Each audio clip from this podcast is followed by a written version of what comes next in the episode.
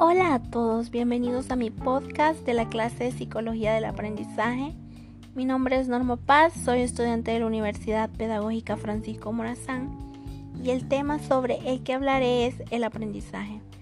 Para empezar, definiré qué es el aprendizaje. Es la acción o efecto de adquirir el conocimiento por medio del estudio, el ejercicio o la experiencia, en especial de los conocimientos que aprendemos en algún arte u oficio.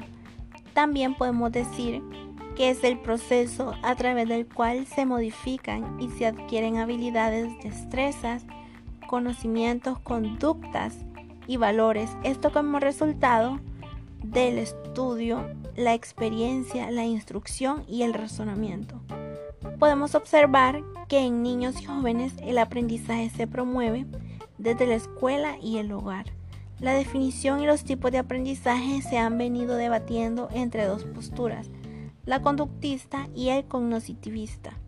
La conductista considera que el aprendizaje se da cuando se observa un cambio de conducta en la persona, quien se considera una persona pasiva y sujeta a factores externos.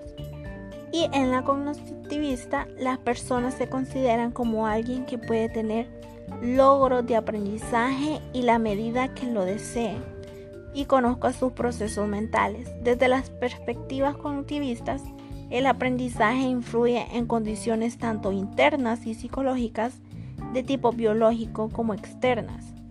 Estas pueden ser la relación con el profesor, el ambiente y las características del material que se utilizan para el estudio. Las personas aprenden mucho cuando relacionan lo que ya saben con lo que quieren saber, pero sobre todo cuando encontramos uso y utilidad a lo aprendido. De esta manera nos motivamos a aprender. Para finalizar diré que el aprendizaje es algo que se experimenta todos los días Aprendemos en la calle, en la escuela y cuando reflexionamos. Es algo tan cotidiano que con frecuencia hasta lo podemos pasar por alto. Eh, muchas gracias por haber escuchado todo mi podcast. Nos vemos en el siguiente. Bye.